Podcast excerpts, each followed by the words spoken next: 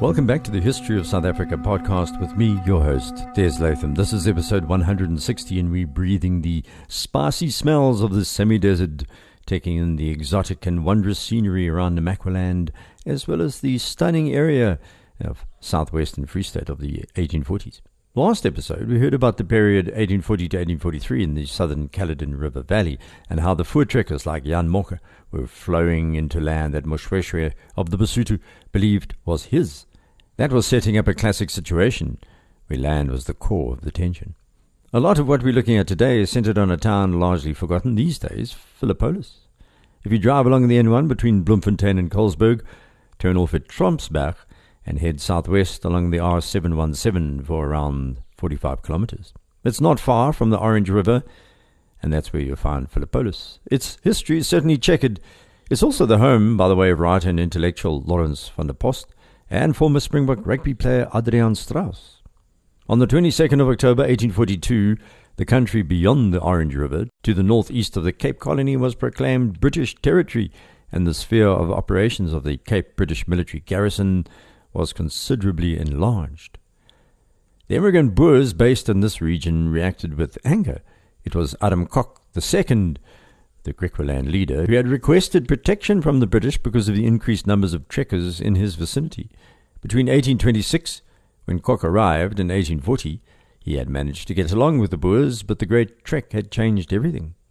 The London Missionary Society had founded Philippolis in eighteen twenty-three as a mission station serving the local Griqua people, named after the man you heard about last episode, Doctor John Philip, who was the superintendent of the L M S from eighteen nineteen to eighteen forty-nine.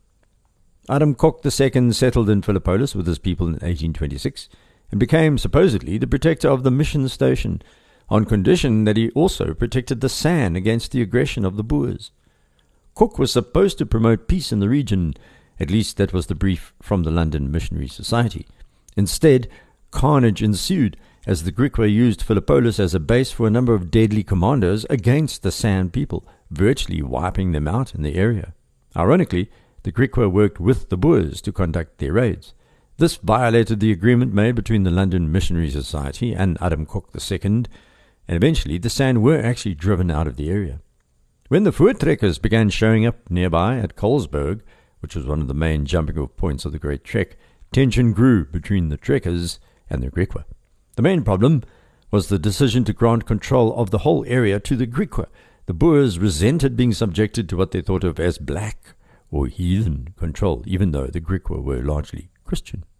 Concerned by reports of the situation turning violent, the British decided to send troops to Philippolis, and in December eighteen forty-two, Acting Cape Governor Lieutenant Colonel John Hare of the twenty-seventh Regiment, based in Grahamstown, marched to Colesberg with two six-pounder guns and the twenty-two Royal Artillery members, along with one hundred ninety-eight troops of the twenty-seventh.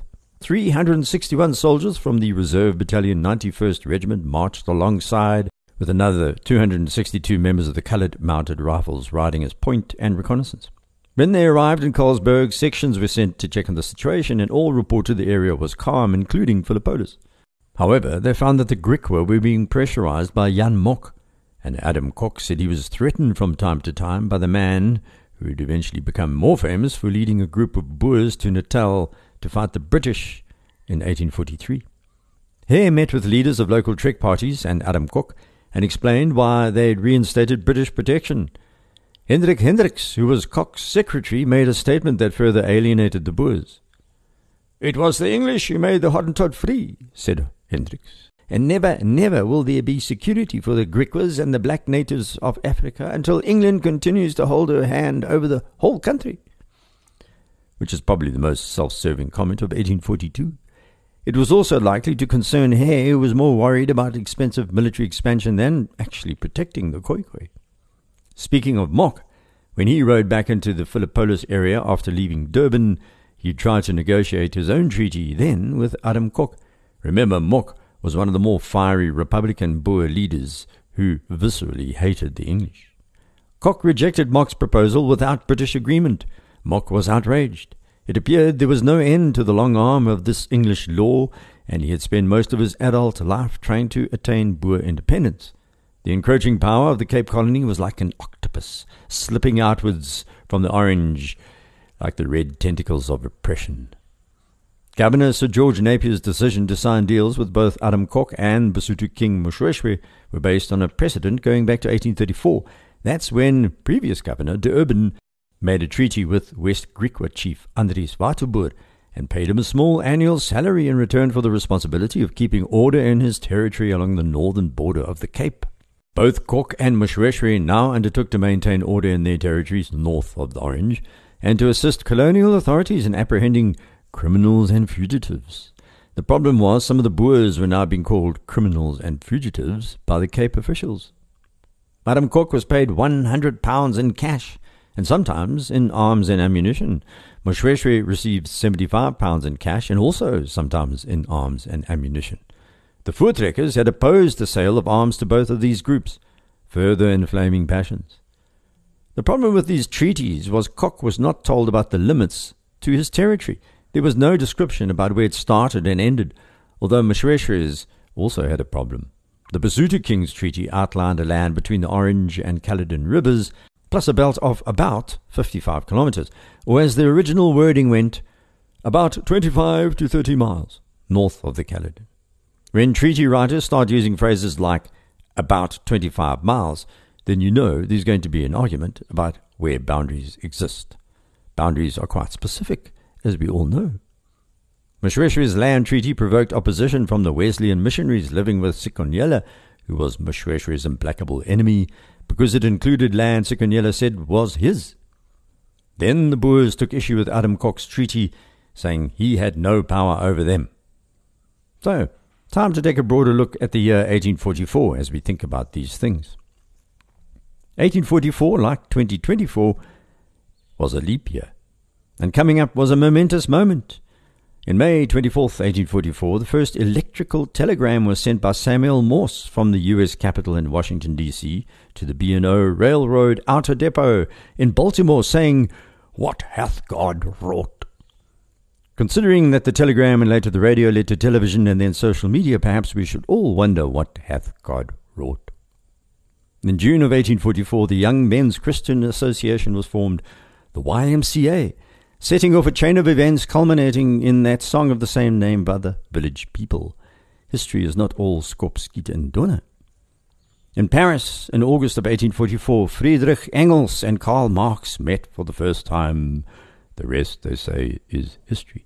Also, in August eighteen forty-four, the first ever international cricket match was played in New York City, the U S versus the Canadian provinces. Many other interesting things happened that year. For example, Swedish chemistry professor Gustav Erik Pasch was granted a patent for his invention of the safety match.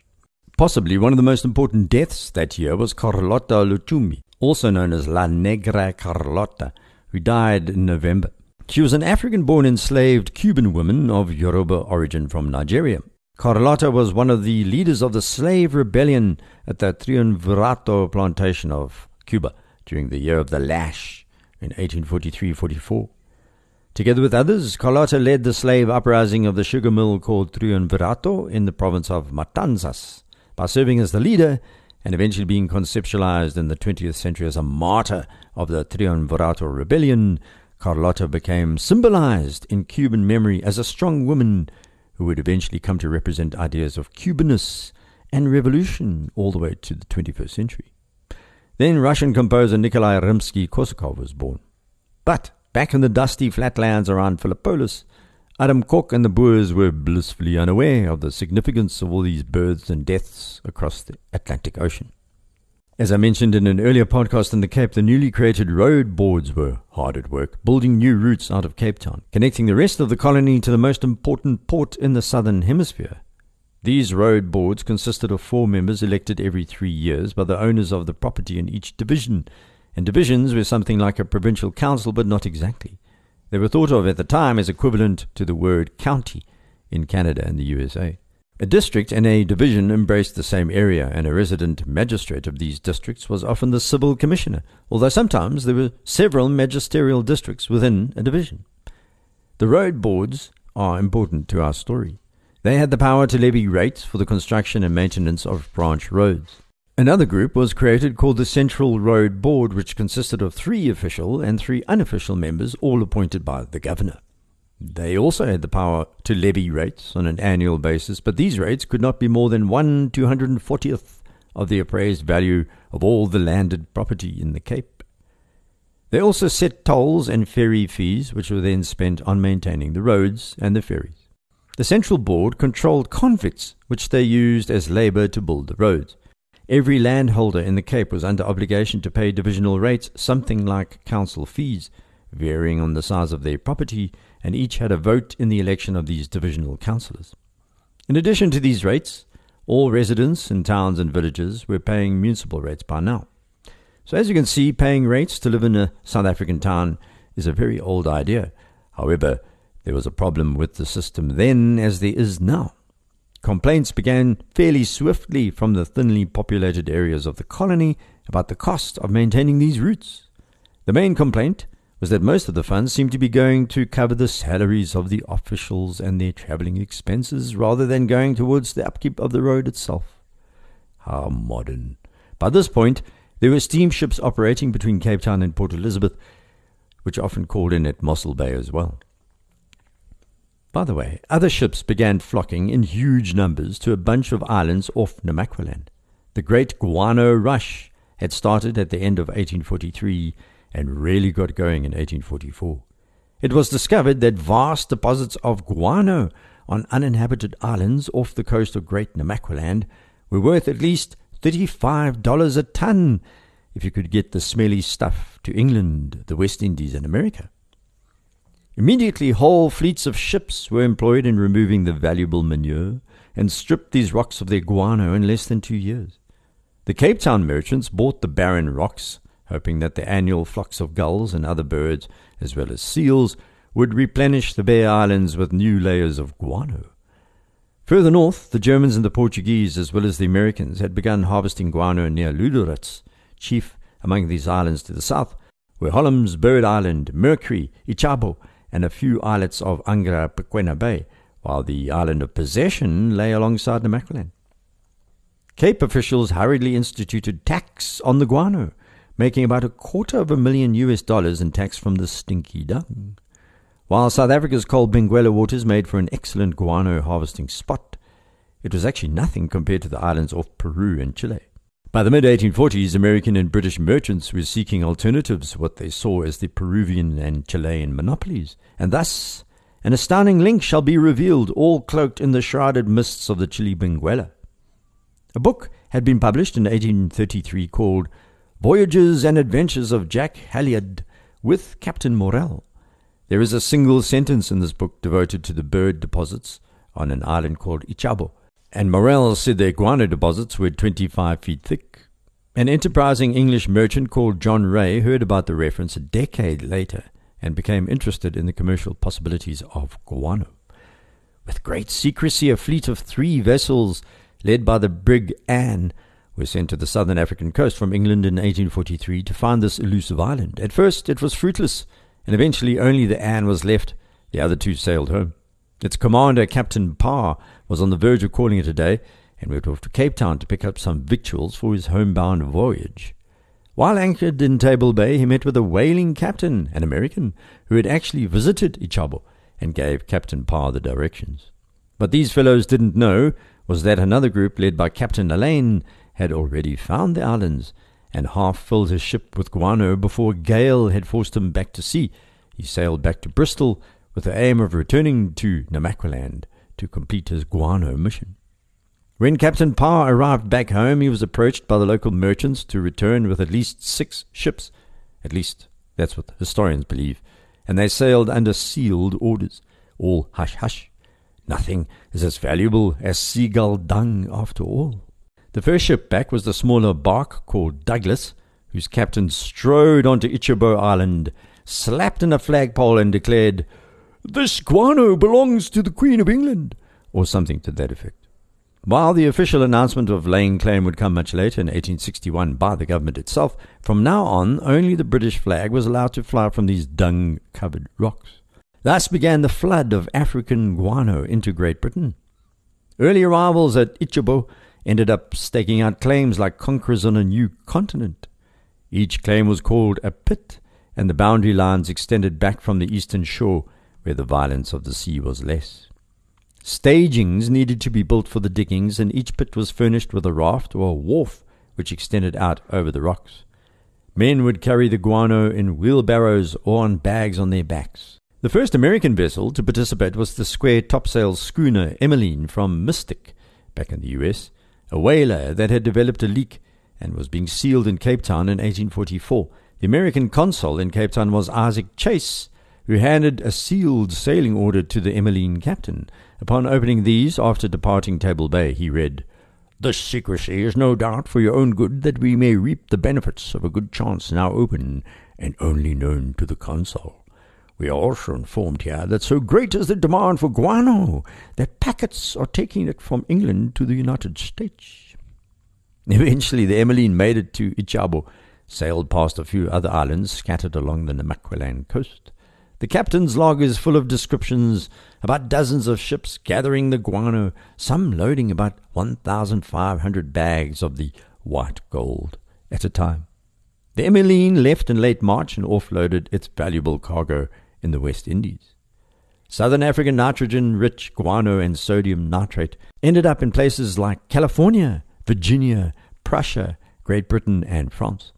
What's amazing really is how this all played into the changes going on in agriculture starting from this period, just before the mid-nineteenth century. Input-intensive agriculture was developing rapidly, particularly in America and Europe, which had replaced the local recycling of nutrients and long fallow periods of traditional agriculture. Harvesting guano, though, as you can well imagine, was backbreaking and very dangerous work. Just getting on and off the islands was a challenge, with the powerful Atlantic waves crashing over the workers toiling away. Each worker was supposed to chip off about four tons of guano per day. The ammonia-laden dust triggered devastating lung diseases. A few years later, in eighteen sixty-two, novelist Victor Hugo would write in his novel Les Miserables that "there is no guano comparable in fertility with the detritus of a capital. A great city is the most mighty of dung makers. Certain success would attend the experiment of employing a city to manure the plain. If our gold is manure, our manure, on the other hand, is gold." He wasn't far wrong. German scientist Justus von Liebig had just published his Treatise on Fertilizers and Soils in eighteen forty, which actually ushered in this guano rush. When soil was exhausted, said von Liebig, the remedy was not cow dung and clover, but a potent manufactured combination of chemical fertilizers. Farming in South Africa was also going through a revolution starting in the mid-eighteen forties. A situation of extreme territorial desperation had developed, reaching new and alarming proportions. Merino sheep had been introduced in the frontier, which didn't need all this newfangled guano. It so happened that the demand for wool in England, starting from this period, went into orbit, and simultaneously the domestic wool clip, as they call it, the number of sheep being sheared there, dropped. This created a heavy demand for imported wool, most of which was going to be supplied by Australia and would create huge value for the farmers there. Cape imports, though, were competitive because it was much cheaper to pay for the ocean transport from Cape Town than Sydney or the new town of Melbourne. And what this also meant is that the Cape economy, which had been regarded as a rather sad and fitful affair, suddenly saw an uptick in fortunes. Before this time, the Cape's principal export had been wine, thriving particularly during the Napoleonic Wars, which cut off supply from Europe, but it had been in decline since. After wine, the Cape colony drew heavily on what nature supplied: animal skins, aloes, ivory, dried fruit, ostrich feathers. But by the mid-eighteen forties, wool accounted for sixty percent of the Cape's exports. Most of this came from the eastern frontier regions, and wool transformed the future of the port that served it, Port Elizabeth. It accounted for only eighteen percent of the colony's exports in eighteen forty, but by eighteen forty-six that had shot up to forty-seven percent. As the money flowed into the Eastern Cape, locals like John Mitford Bowker and Robert Godlinton and other Grahamstonians increased the volume of their criticism of Cape Town. Was this the tail wagging the dog? These noisy colonists ranted and raved about how the British colonial officials ignored their suffering at the hands of the Amakosa and used the economic windfall in their argument. For the Amakosa and the Khoikhoi living amongst these farmers, the dependence of the Cape Colony upon wool reserves was an ominous development. Settlers had more power to demand more land, but by the mid eighteen forties all productive land had been sold to private owners. As wealthy investors began to arrive in South Africa from Britain, especially to invest in wool farms, eyes began to swing eastwards beyond the Fish and the Kaiskama rivers. Charles Lennox Stretch, the diplomatic agent hired by the Cape government, was noting all of this down in his diary. It's written in beautiful copperplate writing, by the way. Born in Bristol in May seventeen ninety-seven of an old respected Irish family, Stretch had joined the British Army and was sent to Southern Africa in eighteen eighteen as a captain of the thirty-eighth Regiment. He'd fought against the Amakosa in Grahamstown in eighteen nineteen, then worked as an engineer and land surveyor in Graafrenet in eighteen twenty-three. Followed that up with a stint working with Andrew Geddes Bain in building the Oderberg Road Pass and Van Reineveld's Pass in eighteen thirty-two. So now what Stretch noted was that the report of livestock theft was massively exaggerated by people like Bouke and Godlinton. He was a supporter of what was known as the Stokkenstrom system, where the settlers were no longer allowed to ride into Amakosa territory to reclaim stolen cattle. The army would do it for them. Sir George Napier supported this system, but it was under increased pressure as the greed for land generated by the wool industry accelerated. Stokkenstrom's system had guarded against land invasions by the settlers, but the ceded territory between the Fish and Kaiskama rivers were coveted by the English and the Boer farmers. Stokkenstrom's system had also regarded the Amakosa-speaking peoples as inalienably sovereign in their own country beyond the Cape Colony's borders. However, the line between the Cape and Amakosa territory was equivocal. Stokkenstrom had given the Amakosa their right to occupy the ceded territory after the Sixth Frontier War, but then said the colony retained their right to build forts in that territory. Napier never built a fort despite this clause, but it did confuse the situation. Eight years had elapsed since the last war between Amakosa and settler, but the peace would not last much longer. There was a merino sheep miracle going on in South Africa, and when money and land is involved, anything can happen and usually does. We'll saddle up and ride to Moshoeshoe's kingdom next, and then it's time to head back to the Eastern Cape because there's trouble brewing in the ceded territory. Please rate the podcast on your favorite platforms. It helps elevate the visibility, and you can head off to desmond latham dot blog where I'll load an update about this episode. You can also email me from there. Until next, goodbye.